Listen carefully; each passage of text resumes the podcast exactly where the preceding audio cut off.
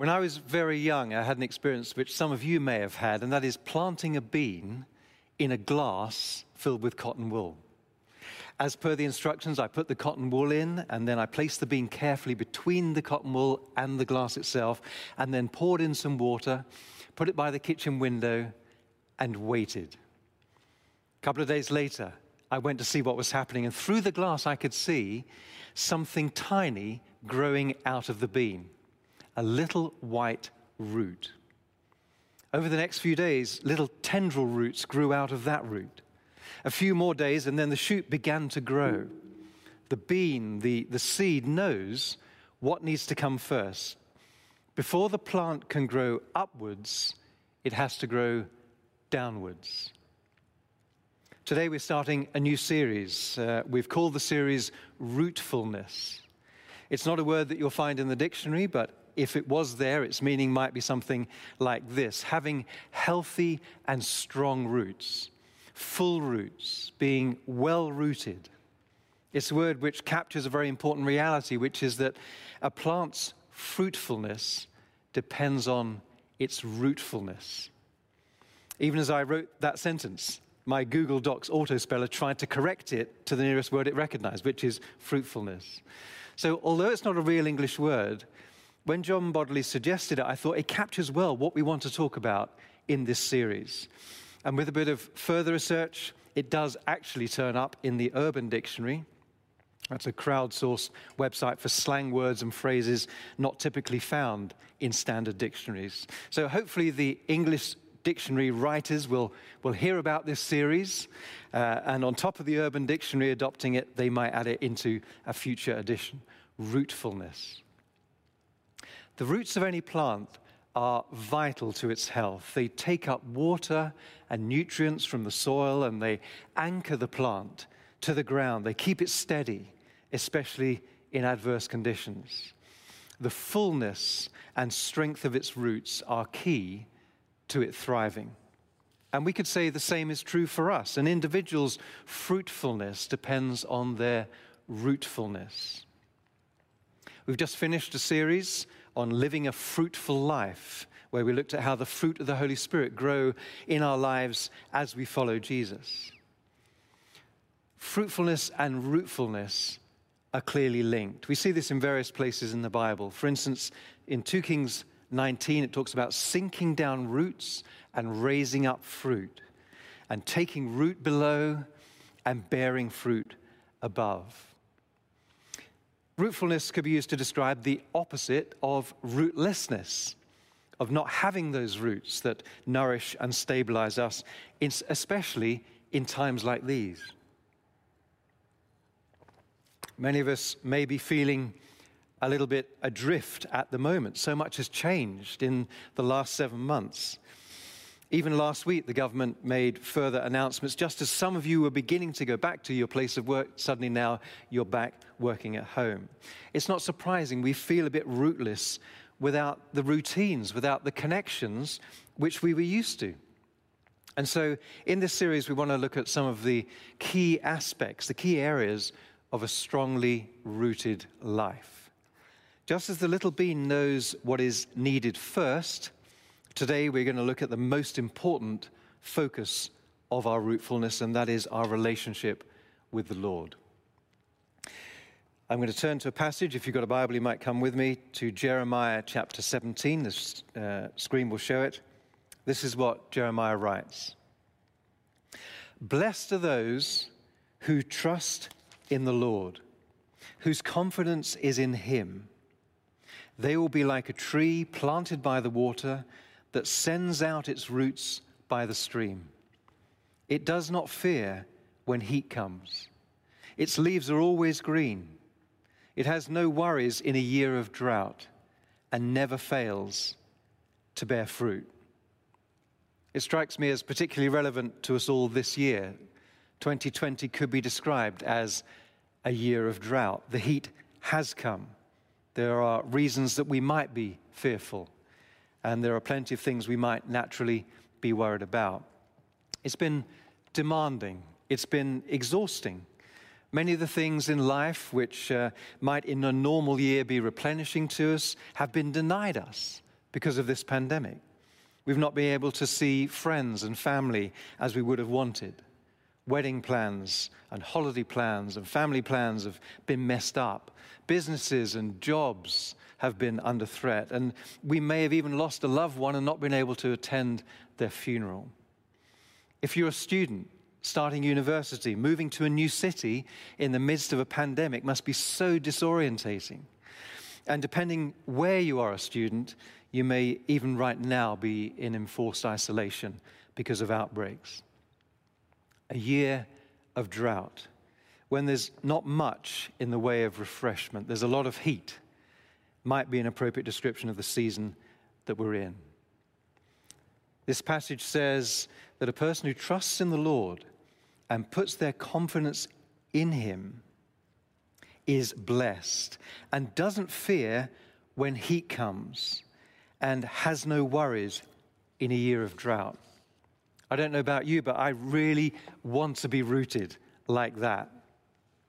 The tree described here is planted where it's planted. It doesn't have a choice in that. It's blessed, really blessed to have been planted by the stream. It has access to water, which will sustain it through the, the toughest of seasons, which will enable its leaves to always be green and for it to never fail to bear fruit. But then in verse 8 it says this that sends out its roots.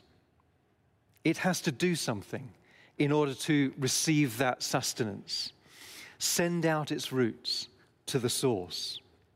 That's the same for us. You know, each of us is in a position of access uh, to relationship with God through Jesus. We are planted by the stream.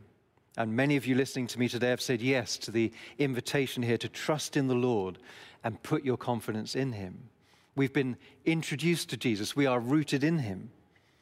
Whether we've been in relationship with Jesus for decades or perhaps just days, there is a dynamic where our rootedness in Him doesn't just happen on its own. There's a deliberate action which, which we must be careful to be attentive to. If you haven't yet put your trust in the Lord, I hope that through what I say in the next few minutes, you will realize what an incredible reality it is to be rooted in Him. In the Bible, we find the letter that the Apostle Paul wrote to the church in Colossae in Western Turkey. And he spends the first chapter and a bit talking about his praying for them. I'm just going to dip into a few verses here in the first two chapters, praying for them that they may live a life worthy of the Lord and please Him in every way, bearing fruit in every good work, growing in the knowledge of God, being strengthened with all power according to His glorious might, so that you may have great endurance. And then he goes on describing Jesus. He says this The Son is the image of the invisible God, the firstborn over all creation. For in him all things were created, things in heaven and on earth, visible and invisible. All things have been created through him and for him. He is before all things, and in him all things hold together. For God was pleased to have all his fullness dwell in him, and through him to reconcile to himself all things by making peace through his blood shed on the cross. In him, verse 16, all things were created. In him, verse 17, all things hold together. In him, verse 19, all the fullness of God dwells. It's a beautiful passage expounding just how wonderful Jesus is. And then Paul comes in chapter 2 and verse 6 to this sentence here.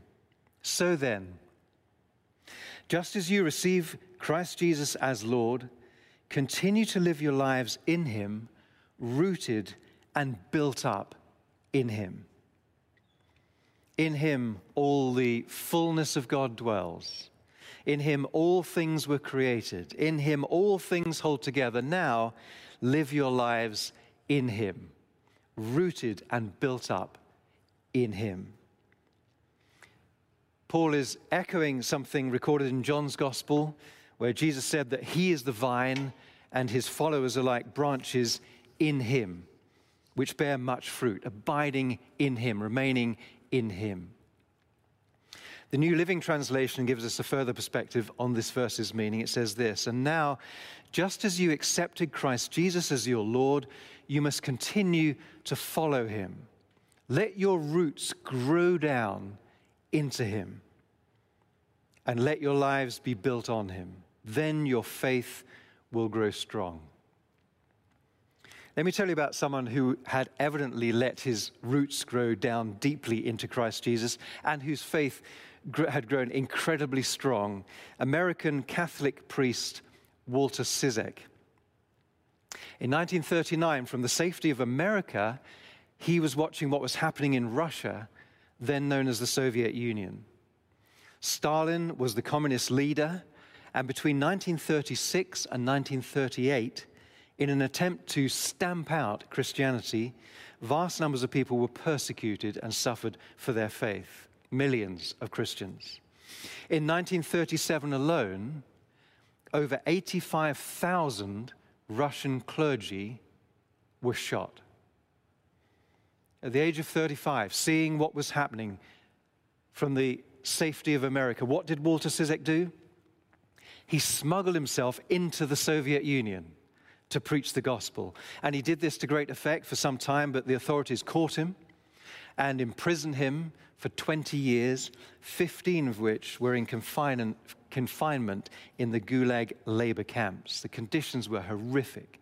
Prisoners were starved and overworked. What did Walter do? He carried on sharing his faith in Jesus with thousands of fellow prisoners, leading many of them to the Lord. And he carried on doing what priests do. He baptized them in secret, he heard their confessions, he tended to the sick, he shared the Lord's Supper with them. He, came, he gave what became known as 90 second retreats. Why 90 seconds? Because that was the maximum time you could fit in between the guards on their patrol passing each time on their rounds. When he was eventually released after 20 years from prison, what did Walter do? He carried on sharing his faith and caring for people, planting at least three churches in Siberia in the process. Eventually, in 1963, the Russians sent him home to America, exchanging him for a Russian political prisoner in the US. Despite the horrendous conditions he found himself in, his faith was just simply uncontainable. And he wrote this God is in all things sustains all things, directs all things. Nothing could separate me from him because he was in all things. No danger could threaten me, no fear could shake me, except the fear of losing sight of him. Evidently, Walter was deeply rooted with an incredibly strong faith. Let's stop for a moment just to reflect on the magnitude of what we touched on just before I told you about Walter. What Paul is saying here in Colossians in Jesus, all the fullness of God dwells. In him, all things were created. In him, all things hold together, and we're invited to live in him, rooted in him, built up in him. If humans dreamt up this invitation, it would be just beyond believable. But they didn't. This is the invitation Jesus, the one who so profoundly and beautifully is described in this passage, gave to those who would choose to follow him, including you and me. You may be thinking, well, okay, John, I get that Paul's exhorting us to be rooted in Christ so that we'll feel stronger as a result. That's really great, especially in this difficult season. But is it something I really need to prioritize? I read this uh, sobering observation in a rather old commentary which helps answer that question. This is by Jeffrey Wilson, and he quotes another biblical scholar, Dailey. Dailey points out that those who are rooted in Christ can never be plucked up by any effort, however violent it may be. And Walter Ciszek's story illustrates that. But if you are not thus rooted in Christ, it will be no great difficulty to pluck you from the station you are in. It's important that we remember that life is not neutral. The plans of the enemy and the distractions of the world continually seek to draw us away from our relationship with the Lord. The stresses and the challenges of this pandemic conspire to focus us on all sorts of lesser things. What Dele is saying is that if we are rooted in Christ, growing deep roots in our relationship with Jesus, then no matter how violent the effort to uproot us, we'll be fine. If we get distracted and cool off in our walk with Him, we'll be in a vulnerable place. And to dip back into the earlier passage from Jeremiah, we may find that we are fearful when heat and drought come. Our leaves, metaphorically, do wither. We have plenty of worries, and we find our lives do fail to bear the fruit which God intends. Being rooted in our relationship with the Lord can see us through some of the most extraordinary circumstances. And rather than just surviving really difficult times, we can continue to be incredibly fruitful.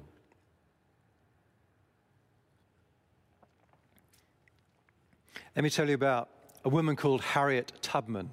Debbie and I watched the movie Harriet back in June, which tells her moving and incredible story. Harriet was born into slavery around 1920. Physical violence was part of her daily life. In one incident, she suffered a traumatic head wound when she was struck by a heavy metal weight thrown by an overseer, crushing part of her skull. Receiving no medical care, she experienced seizures and headaches for the rest of her life. Now, Harriet eventually escaped to freedom.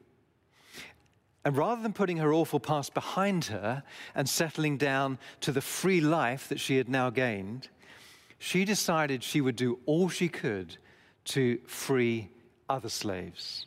Thirteen times she went back and she broke into where they were held at total risk for her life, personally liberating around 70 slaves. Her extraordinary life was inspired by her faith in God, and she is recorded as saying this I always told God I'm going to hold steady on you, and you've got to see me through. I'm going to hold steady on you. It's an inspiring film, and I recommend you watch it if you can. It's called Harriet. This coronavirus season is hard, nowhere near as hard as people like Walter Ciszek or Harriet Tubman have faced, but nevertheless, it is challenging. For the first month or so of lockdown, perhaps we managed on, as it were, the petrol we had in the tank. And if our tank was reasonably topped up as we went into that time, we probably managed another couple of months doing relatively fine. But some of you will be very aware that you've been running out of gas. You may have been losing passion for some of the things that you were passionate for. Perhaps some of you have realized that to some extent you had been living vicariously through the church. You know, that what was sustaining you mainly was that weekly rhythm of being with others on a Sunday, enjoying the worship, being fed by the teaching, being involved in a team, serving, just the regularity of that, turning up, being with people, having coffee with someone before or after the service, or regularly seeing others in your small group. And with that having been snatched away from you, you're wondering just perhaps how deep your roots might be. Perhaps you realize that you haven't opened the Bible in over six months.